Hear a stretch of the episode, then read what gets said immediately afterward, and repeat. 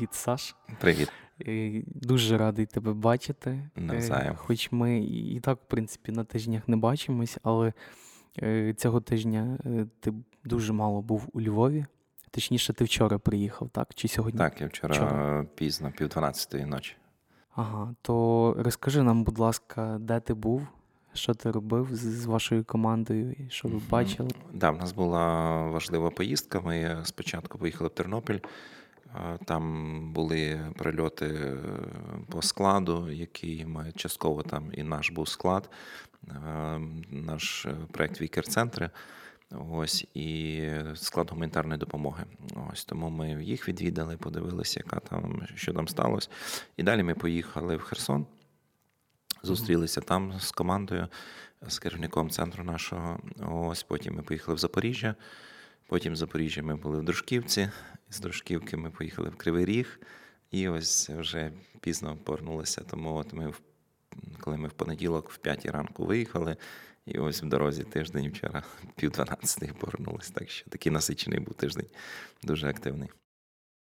Клас, то ви практично е, кожного дня е, змінювали місто, так? Були в Так, новому так, так, так, так. Дуже, мабуть, було насичено е, різними зустрічами. І Е, Дуже і багато вражень, і дуже таких неоднозначних вражень. Ось тому ну, такі, дякую Богу за цей Окей, поділись тоді цими враженнями. Я, наприклад, за час повномасштабної війни ще ні разу не був на сході України, на жаль, але можливо, ти знаєш, у нас поїздка планується е, церковна в червні, то, мабуть, я б теж хотів приєднатися. Отже, думаю про це. Ми так з дружиною говорили. То розкажи, будь ласка, твої враження. Там це е, вперше за цей час, за півтора року, е, ти там побував саме в, цих областях, чи вже було у тебе до того це? Е, Ну, в Запоріжжі я бував, е, в Херсоні я вперше, і в Дружківці вперше.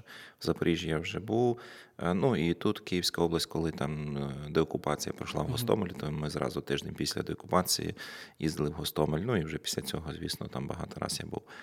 Ось. А безпосередньо на сході, так щоб е, ну, Херсон це перше, вперше. Ось тому ну, цікаві враження, тому що е, в Херсоні ми були ну, там, де ось наш центр, і якраз там було багато дітей. Ну, у нас там денний центр є діти кожного дня. Там вони навчання проходять, і е, такий відпочинок, годують. Там наша команда їх. О. І дуже цікаво, коли е, ми стояли там, от на подвір'ї стоїмо.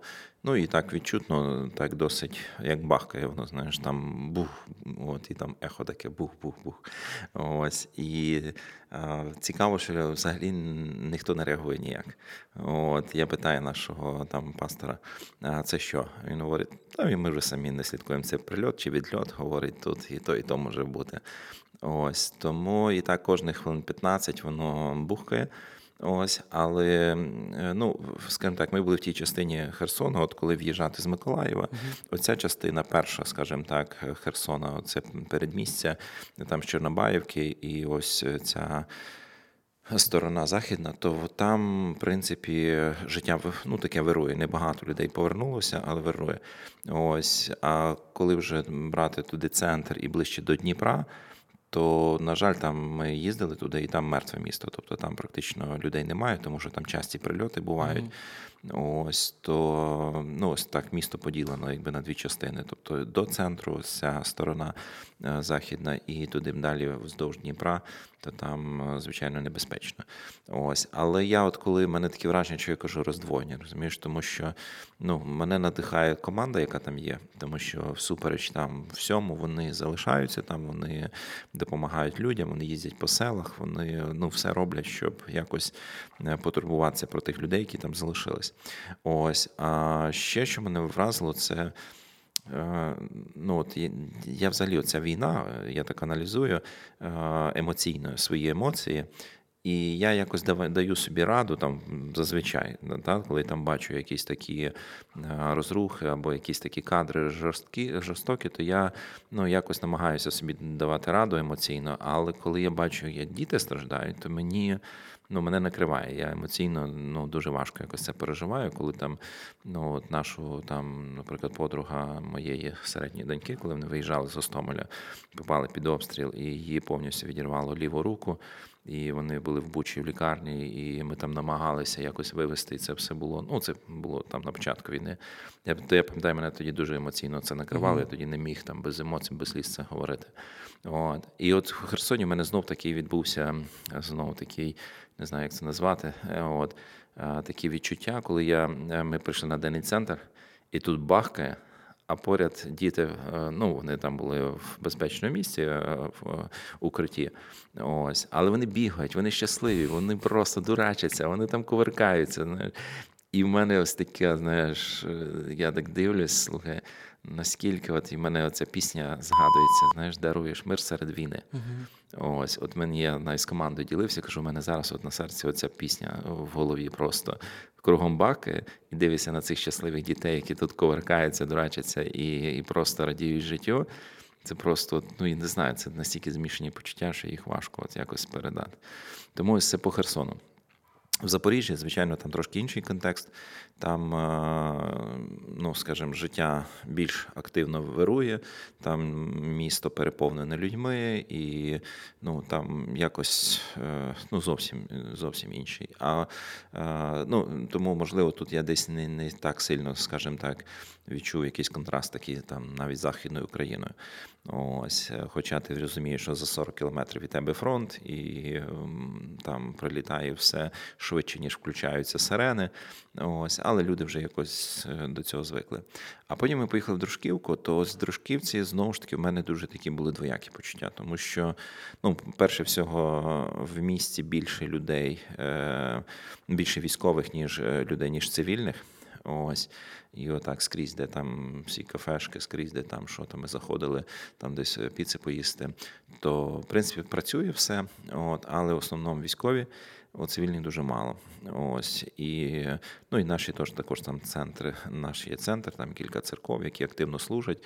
То мені також там враження такі були, що я захоплювався тим, що вони роблять. Молодці, наша команда.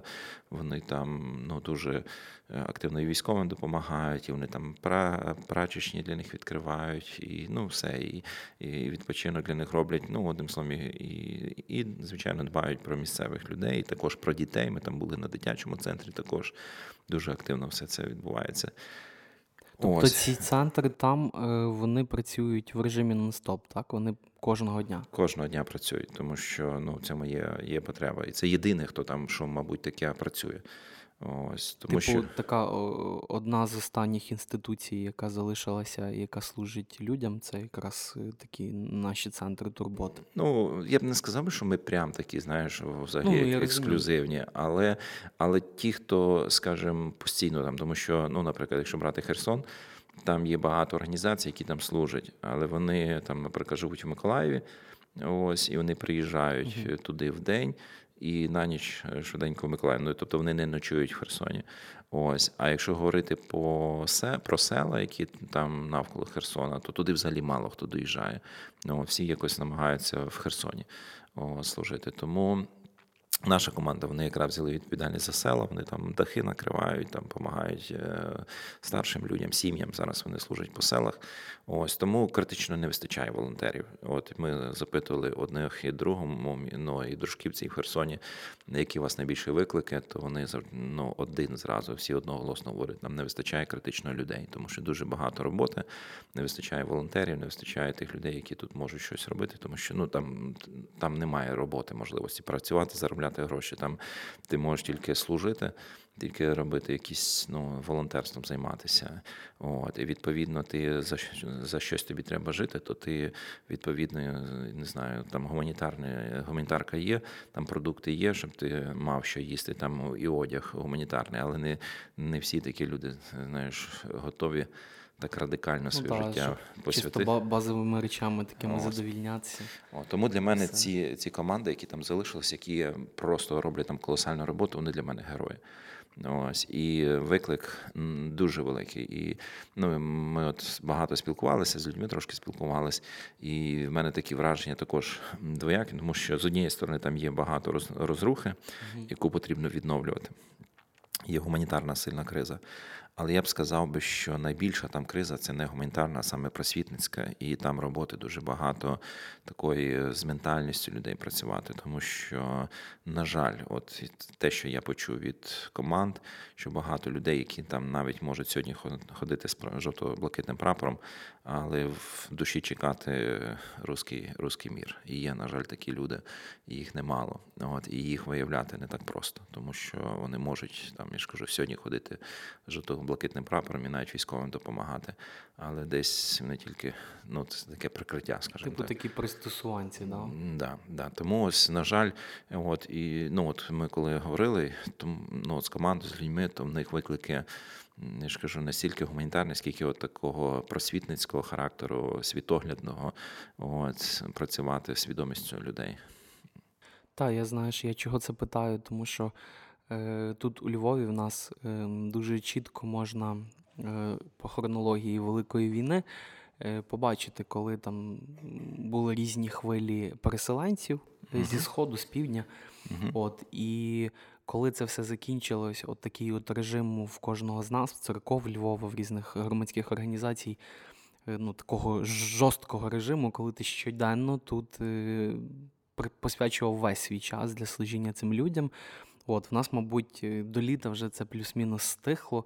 І ще залишилися якісь такі волонтерські центри, типу як гуманітарний хаб, який там кожного дня працює, uh-huh. і працює одночасно із волонтерами, із uh-huh. Е, переселенцями і з потребуючими людьми, але е, от е, в східних і південних областях там просто люди в цьому режимі досі продовжують uh-huh. так жити, і для них не було якогось такого uh-huh. періоду, де вони могли вже видихнути.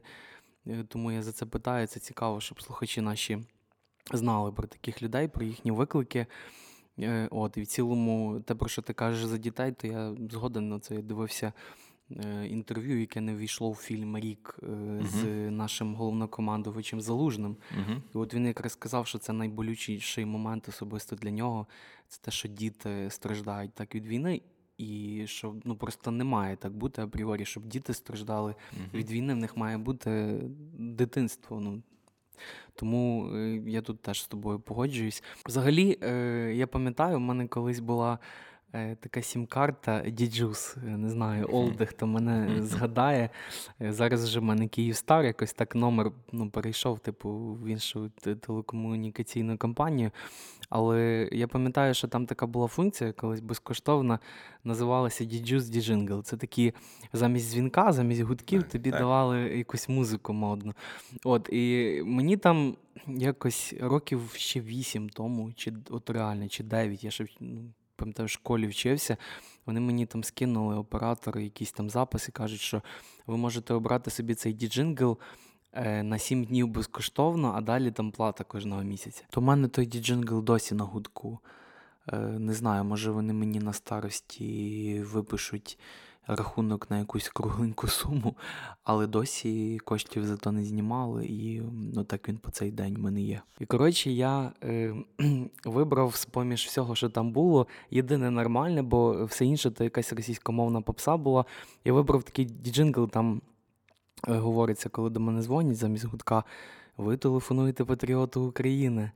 І там е, далі там довго-довго. Ну я не знаю, чи хтось дослуховував mm-hmm. це до кінця, але там йде аж далі мова про те, що він шанує Тарасового заповіта там і так далі. і так Та далі. Я пам'ятаю це. Я пам'ятаю, коли я телефонував до тебе, то я слухав От, ці, ці і, да, і люди, коли тільки там десь беруть мій номер, там нові знайомі, то вони завжди там, що патріот.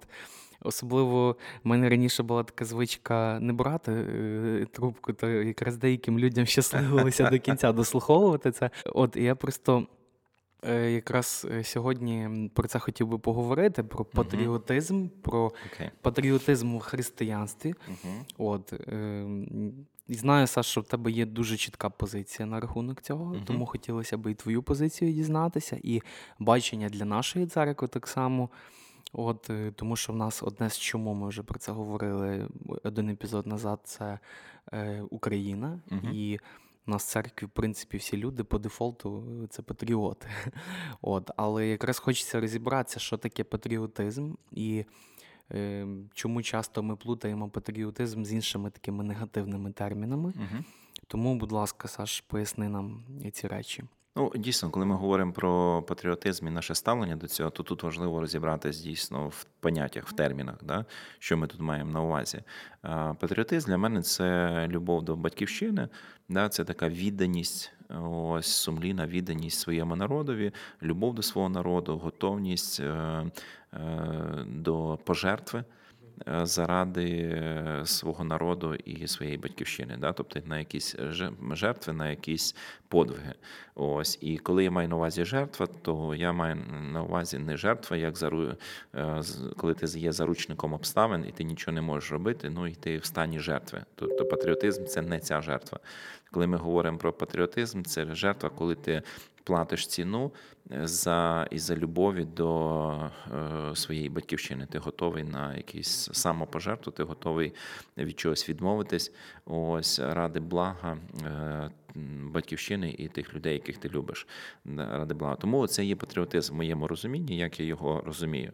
Да? І тут є кілька таких інших понять, які важливо, да? є націоналізм.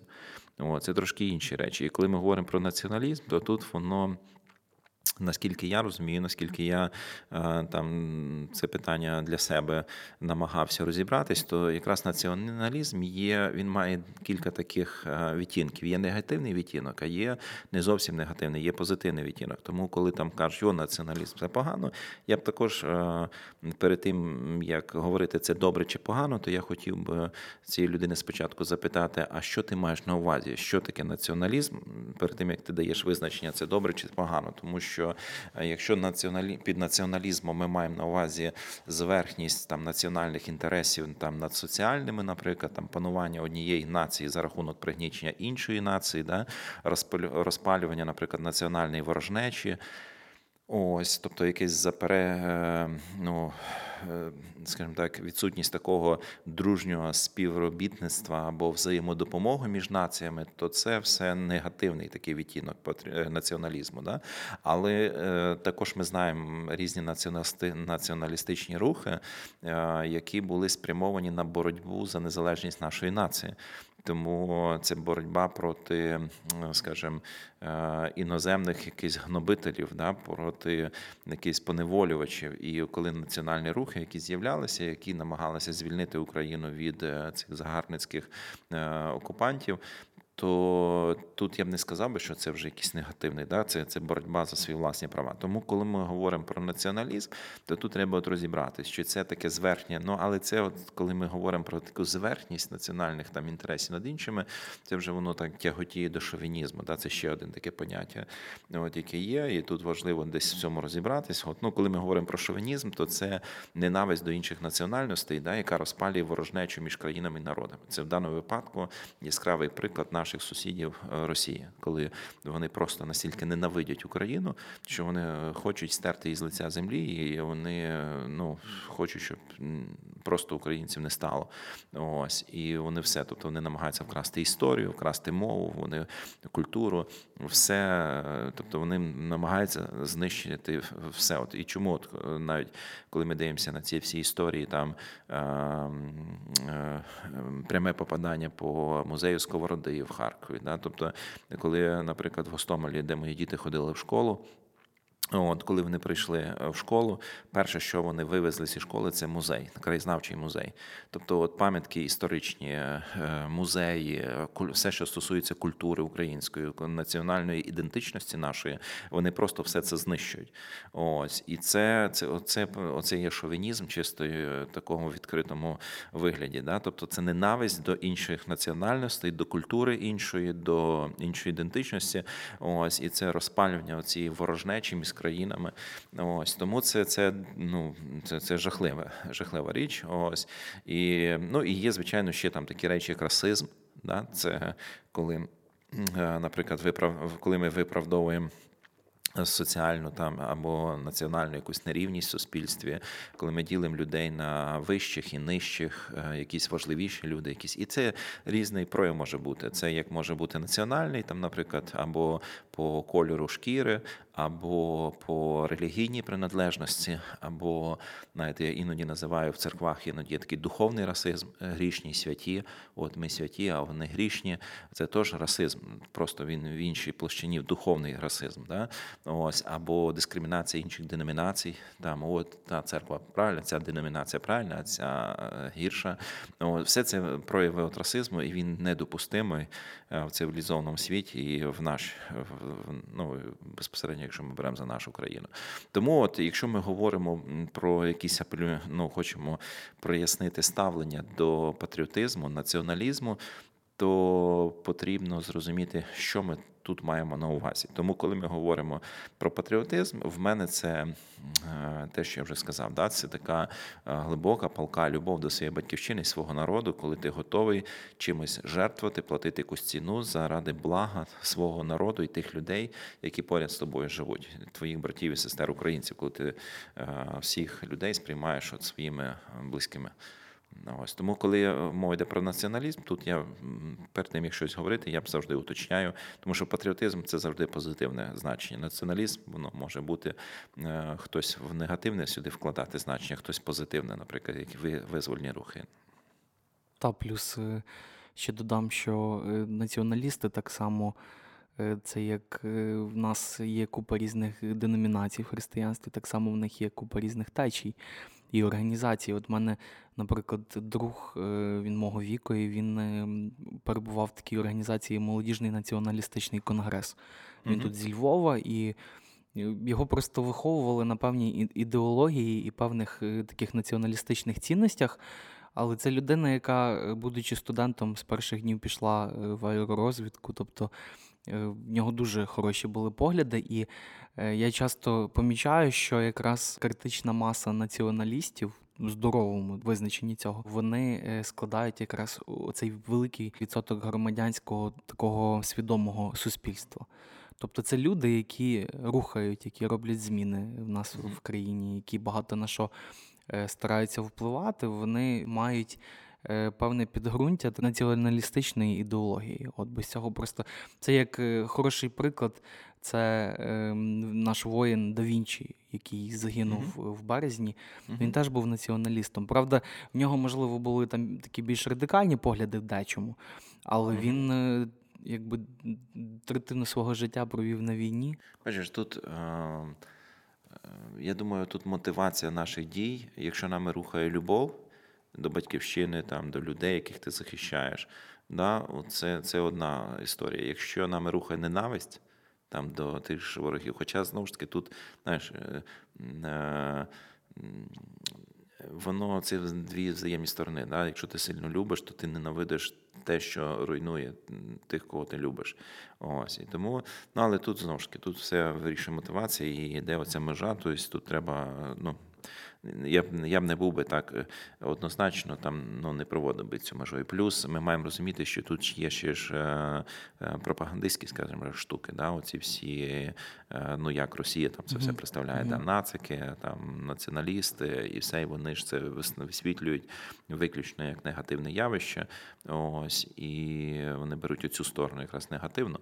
От, Але ну, але ну, ми розуміємо, що це за цим стоїть, за цією пропагандою, тому я навіть тут коментувати не хочу. Це це все зрозуміло. Просто я про те знаю, що е, ми часто особисто стикаємося з такими людьми, і ми бачимо їхнє реальне життя, їхні mm-hmm. дії, і тому для мене це не дорівнює чомусь поганому. І я вважаю, що має бути має бути це і типу подібне виховання, і таке якби становлення цінностей і в школі, і так далі, багатьох речей, тому що це люди, які глибоко вивчають історію країни, які вивчають різні соціальні процеси. Тобто е, це дуже важливо мати таких людей mm-hmm. в цілому. Та? І що таке, на твою думку, псевдопатріотизм? Бо ми теж це поняття дуже зараз е, часто вживаємо і чуємо. Е, ну, я думаю, що це одна з е, ну, взагалі, все псевдо, воно це те, що воно не справжнє, це те, що воно робиться на, е, на показ, наприклад, да, от псевдодуховність. Там це фарисеї, да, от, які Ісус, коли на горну проповідь говорив, і він звертався до фарисеїв. То він дві речі, якби їх е, звину... ну не то, що звинувачував, а розкривав їхню сутність, два негативних. Перше, це їхня поверхневість, це не не глибокість. Да? Вони тлумачили закон Божий дуже поверхнево. Тобто вони е, ну, чисто так зовнішні, скажімо так, їх хвилювала зовнішня форма, а не внутрішні е, глибинні переконання.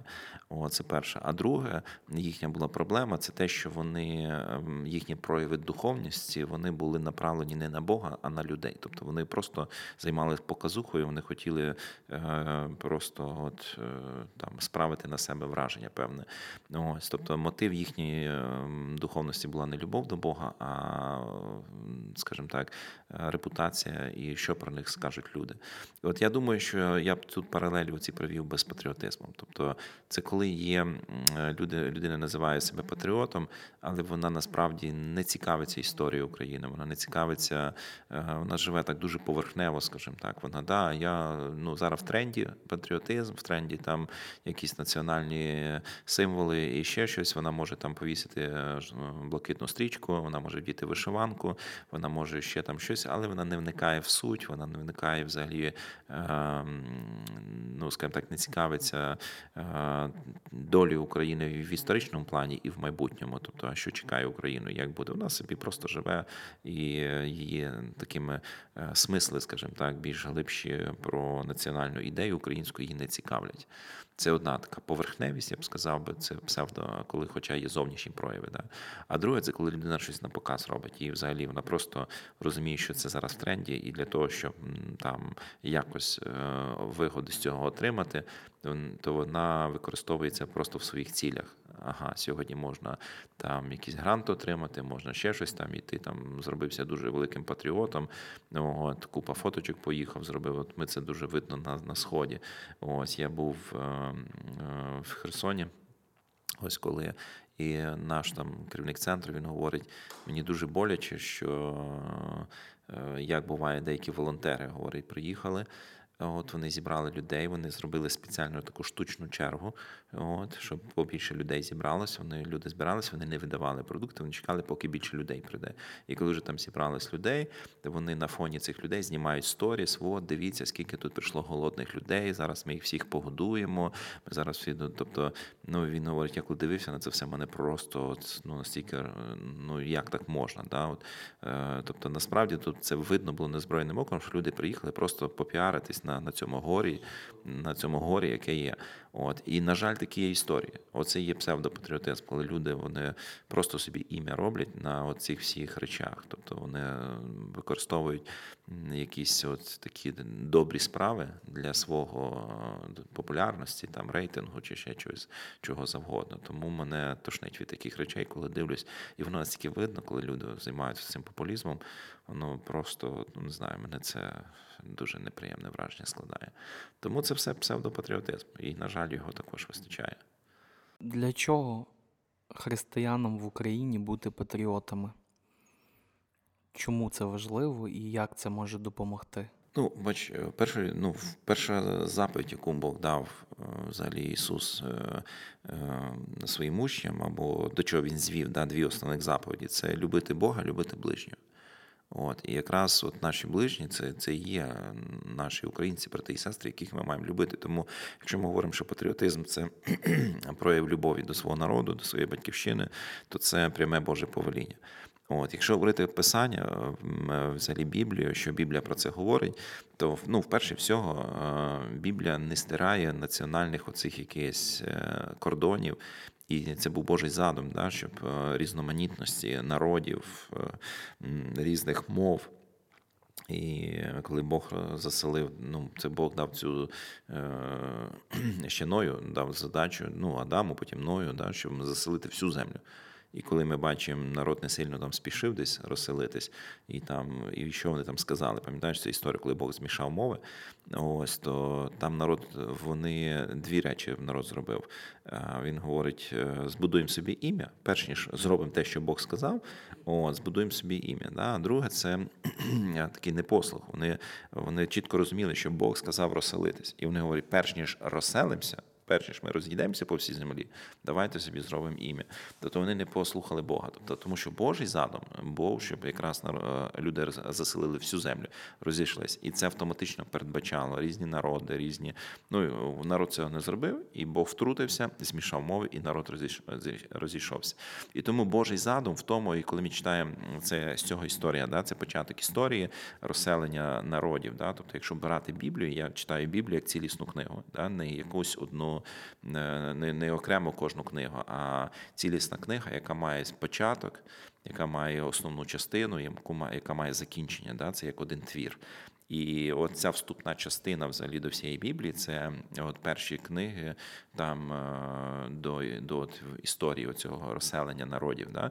Це по суті вся зав'язка всієї історії. Потім, після цього, коли народ розійшовся по всьому світу, по всій землі, почалася історія викуплення, почалася вже цей процес, скажімо так, коли Бог вибирає народ, Ізраїль, і задача цього народу була кожне коліно кожне плем'я, кожен народ привести в поклоніння живому Богу. І закінчу, і все це тягнеться до е, книги об'явлення, да, там п'ятий розділ ми читаємо, коли там кожне коліно, кожне плем'я, там сьомий розділ, да, кож, з кожного коліна, кожного народу, кожна е, кожна народність, вони всі преклоняються перед Богом. Тобто, і тут оця недаремно там ну, зауважено, що кожен народ, кожне плем'я. І коли ми читаємо весь старий заповіт, там псалми ми читаємо, кожен народ, кожна народність, кожен народ, що всі народи приклонили, що всі народи прийшли. Тобто я іноді це порівнюю з таким знаєш, оркестром. Ви собі, що там величезний симфонічний оркестр, не знаю, ти музикант, то ти це добре собі уявляєш. От і е, коли там починає грати одна, там не знаю, скрипка, угу. а потім там приєднується флейта, потім приєднується ще якийсь інструмент, потім ще якийсь інструмент. І так по кожному кожен інструмент різний. Він приєднується, додається, додається, додається до цього оркестру. І потім кульмінація, коли всі інструменти одночасно на форте там починають там щось. Угу. Да? От Для мене така асоціація. І от щось Бог, це все Божа історія. Да? Коли ми дивимося на Біблію як цілісну історію, що Бог створив світ, розселив всі народи по всій землі, вибрав одну скрипочку, це Ізраїль, народ, і його задача була до цього оркестру Божого приєднувати всі народи, що всі народи, і і настане день, настане день кульмінації, коли е, буде завершення цієї цієї земної історії, е, пов'язаної з гріхом тут на землі. Да? От, І коли всі народи, кожне плем'я, кожне коліно, кожна, кожна мова вони всі в спільній хвалі приклоняться перед Богом. Оце оце Божий план, Божа історія. Да? Ну, це звичайно, що це вічність, це не буде вічно. Там ми не будемо в вічності співати всю вічність, і це як образ такий. Да? Ось, е, Але тому, от е, коли ми дивимося на Божу історію, то в Бога в Божому задумі були національності. В Божому задумі були оці різноманітність і краса кожної культури, кожної етичної етни, етнічної групи, е, кожної народності. І тому Біблія говорить не тільки за кожен народ, а кожне плем'я. Кожне коліно, кожне, тобто має оця вся має зберегтись до кінця історії Е, оця національна ідентичність кожного, навіть не то що народу, а кожного племені, кожної етні, етнічної групи, яка проживає в тій чи іншій країні. Тобто має цінуватися і зберігатися оця етнічна краса. Тому для мене це дуже цінно. От і ми бачимо приклади. Ми бачимо приклади в історії. Е, Павло, наприклад, апостол Павло, він дуже сильно любив е, свій народ.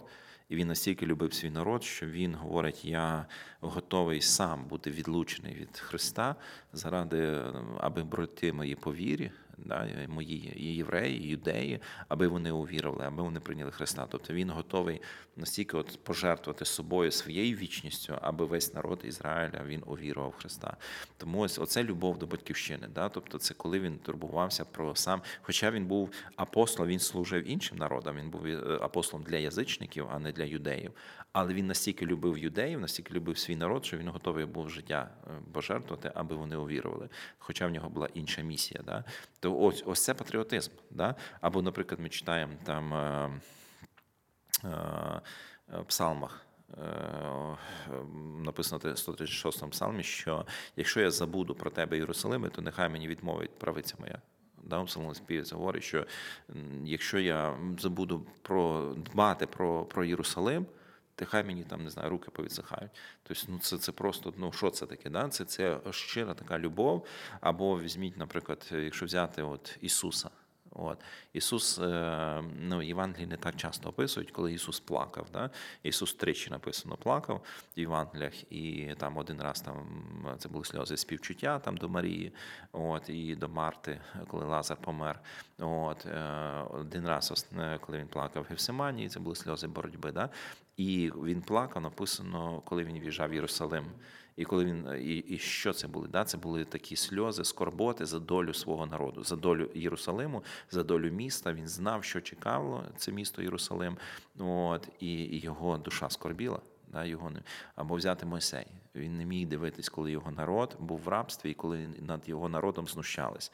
Да? І він виріс е, в цій культурі ну, от, єгипетській, але він ну, от, його всередині, коли він бачив, як знущаються над єгиптяни над євреями, він пішов, вбив цього єгиптянина. Тобто він не міг в нього всередині все. От, І Бог вибрав цю його любов до батьківщини, до свого народу, щоб вивести якраз народ з Єгипту.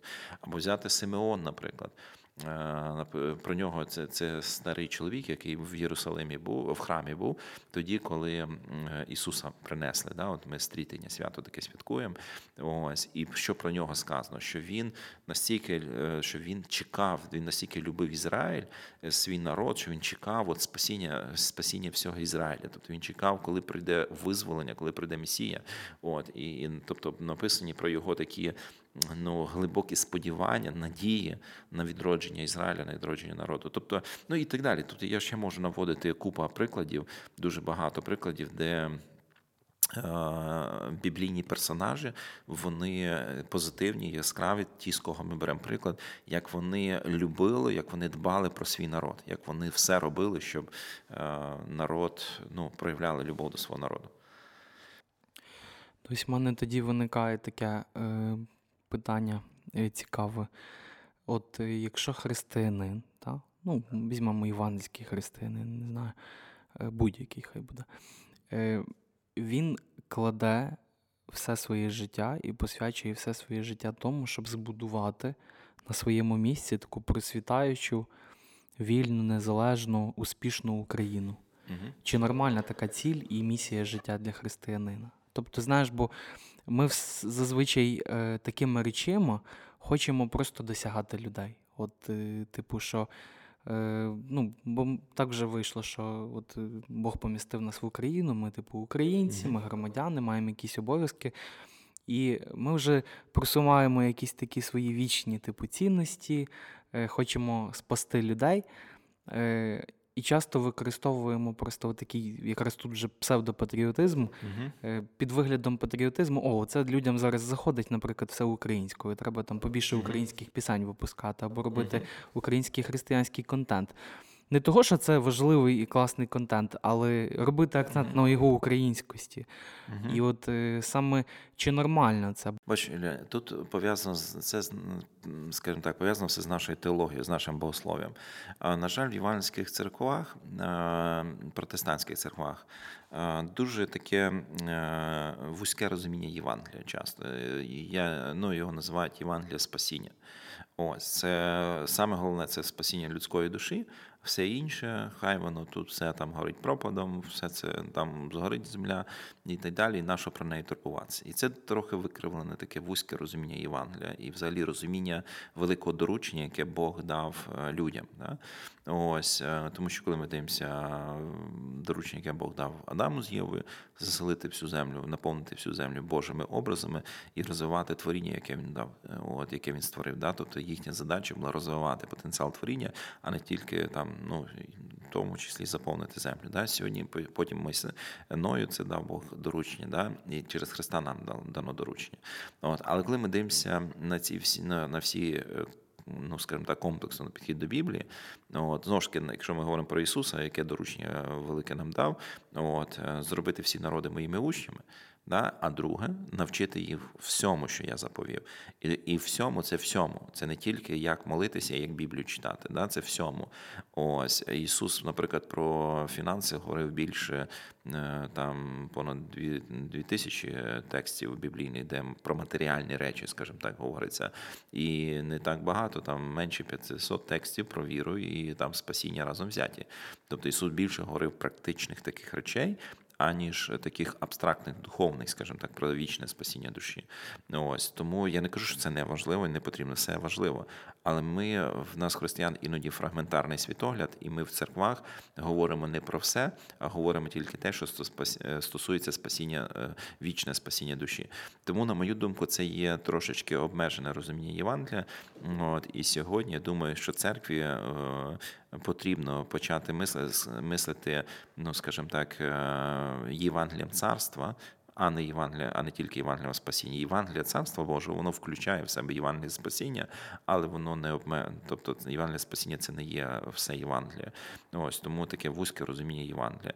От коли Ісус проповідує, Він проповідує Євангелія царства. Всі апостоли проповідували Євангелія царства. Ось, а не ті. А Євангелія царства воно включає в себе ширше розуміння. І якщо ми візьмемо, наприклад. Ну, Давай візьмемо один з пророків, да, от Міхей, наприклад, він говорить, е, якщо не помиляєш, 6-8 Міхея, шостий розділ, це дуже такий відомий всім текст, який часто цитують, а не, задумуючись його глибину, де говорить Міхей, що о людино, сказано тобі, що добре, і чого від тебе вимагає Господь. І там три речі сказано: робити діла справедливості, е, чинити справедливість, робити діла милосердя і смиренно ходити перед Богом Твоїм. То ось, коли ми говоримо про місію церкви, вона по суті має оцих три завдання. Е, смиренно ходити перед Богом, робити діла милосердя і е, творити справедливість. Що це означає? Е, ми маємо проповідувати Євангелія, щоб люди будували з Богом стосунки, щоб вони жили з Богом. І це перше завдання, і це наш обов'язок. Друге, це робити діла милосердя, це дбати про долю інших людей і проявляти любов до інших людей. І це наша місія також, в тому числі. І третє е, турбуватись е, про справедливість в суспільстві, турбуватись про, е, тобто церква має впливати на зламані інститути суспільства, їх відновлювати, дбати про благо того міста, того тої землі, куди нас Господь прислав. І таких текстів маса. Да? Єремії ми читаємо, що Бог говорить: дбай до до юдеї. І вони були, до речі, в Вавилоні. А він там говорить, дбай про благо того міста, куди я тебе вислав. Бо якщо буде добре твоєму місту, то буде добре тобі.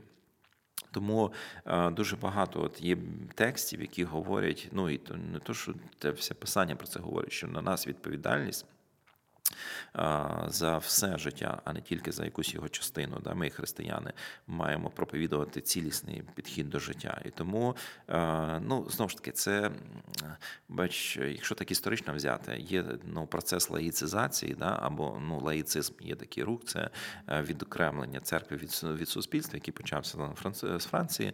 Ось і е, він сьогодні, на жаль, триває. Що і, і це певна, скажімо так, е, пропаганда державна, десь вона Е, вона вплинула на нас, і особливо в радянські часи, що ви займаєтеся спасінням тільки душі, а ви не лізьте в соціальну сферу, як церква. Ваша не ваша справа там. І це не зовсім і це ну християнам важко іноді критично це осмислити, що звідки вони в них такі переконання, чому вони вірять в те, що вони вірять, да? чому вони вірять, що те, в що вони вірять, це є правдою. Ми говорили минулий раз про критичне мислення, чи коли там ми говорили, чи позаминули, не пам'ятаю. Да? Тобто ми говорили про критичне мислення. Ми говорили, що нам потрібно дати собі оцінку, чому ми так віримо. І от якраз питання патріотизму це також тут потрібно критично осмислити християнам. А чому? Чому в нас таке викривлене поняття, що от наше життя на небесах, е, тут все згорить, нам не треба про це дбати. От, І нам головне спасіння, спасти душу людини, а все інше не треба дбати про благо міст. Мене це турбує, наприклад, дуже сильно турбує. Коли я дивлюсь, наприклад, як деякі християни проводять акцію, ну, наприклад, чисте серце, чисте місто. Таку часто акцію проводили. І насправді християнам це чисте місто не дуже їм там все одно до чистого міста. Вони просто використовують цей захід як можливість розказати людям Євангелія, щоб люди спаслись. Їх чисте місто насправді не цікавить, їх цікавить просто створити якусь акцію як можливість прикриття для євангелізації Коли я такі речі дивлюсь, мені це ну, взагалі я цього не розумію, і і це неправильно. Коли ми, Якщо ви хочете провести, ну, розказати людям про Бога, то говоріть це прямо, а не якимись, знаєте, аля проводимо чисте місто, але для себе маємо, е, тобто для суспільства декларуємо, що це ми проводимо акцію для турботи про місто, а для себе насправді в нас є справжні скриті цілі е, привести людей до церкви. Ну, як мінімум, це нечесно, ось це маніпуляція, це ну і не ну, ну взагалі це це. не неетично навіть тому е, я не кажу, що церква там немає, тобто не має використовувати і, скажімо так, говорити Євангелія під час того, коли вона турбується про місто там чи проводить такі акції. Я не про те. Я про те, що коли християни їм байдуже до чистого міста, вони е, в своєму під'їзді живуть в грязному під'їзді, переступають через сміття, але зато йдуть, е, проводять е, чисте місто, чисте серце, і ну для того, щоб просто заявити про свою церкву, яка їхня церква молодець і робить такі добрі справи. Тому це це фальшивий духовність і фальшивий патріотизм. Тому церква має дбати про місто. Церква має тому для себе я визначу, да, ну в нас є в церкві, нашій церкві є три е, наших, чому ми як церква існуємо. Це Бог, людина, Україна. Тобто ми віримо, що наша перша місія, е, перша частина нашої місії це допомогти людям мати близькі стосунки з Богом і мати мир з Богом. Це наша відповідальність, це наш обов'язок. Але на цьому наш обов'язок як християн не закінчується. Друга частина нашої місії це е, допомогти ну, відповідати на біль людей і любити людей, проявляти турботу про людей в такому практичному житті. І третє дбати про благо нашої країни, турбуватись, любити Україну е, і все працювати працювати над її розквітом, над її е, ну, от, е, підняттям і зараз відновою після, після війни. Тому це наша місія, це наша роль, і ну а як по-другому. Я, Тому ось ну для я ну для мене це цілісна історія про такий цілісний підхід, е, розуміння Євангелія. Для мене це все Євангелія. Що Євангелія воно має таких три виміри: спасіння душі, любов до людей, любов до своєї батьківщини. Друзі, на цьому завершується перша частина про патріотизм. Ми побачили з Сашою, що це дуже обширна тема, і ми вирішили розділити її на дві частини. У першій частині ми поговорили більше про відношення християн до патріотизму і цілому, що таке патріотизм на думку Саші, на моє якесь суб'єктивне сприйняття. А в другому епізоді ми е, розберемо дуже класний і такий практичний біблійний приклад патріотизму. І що саме Біблія говорить про патріотизм. Це дуже цікаво, тож дочекайтеся другого епізоду, який вийде згодом.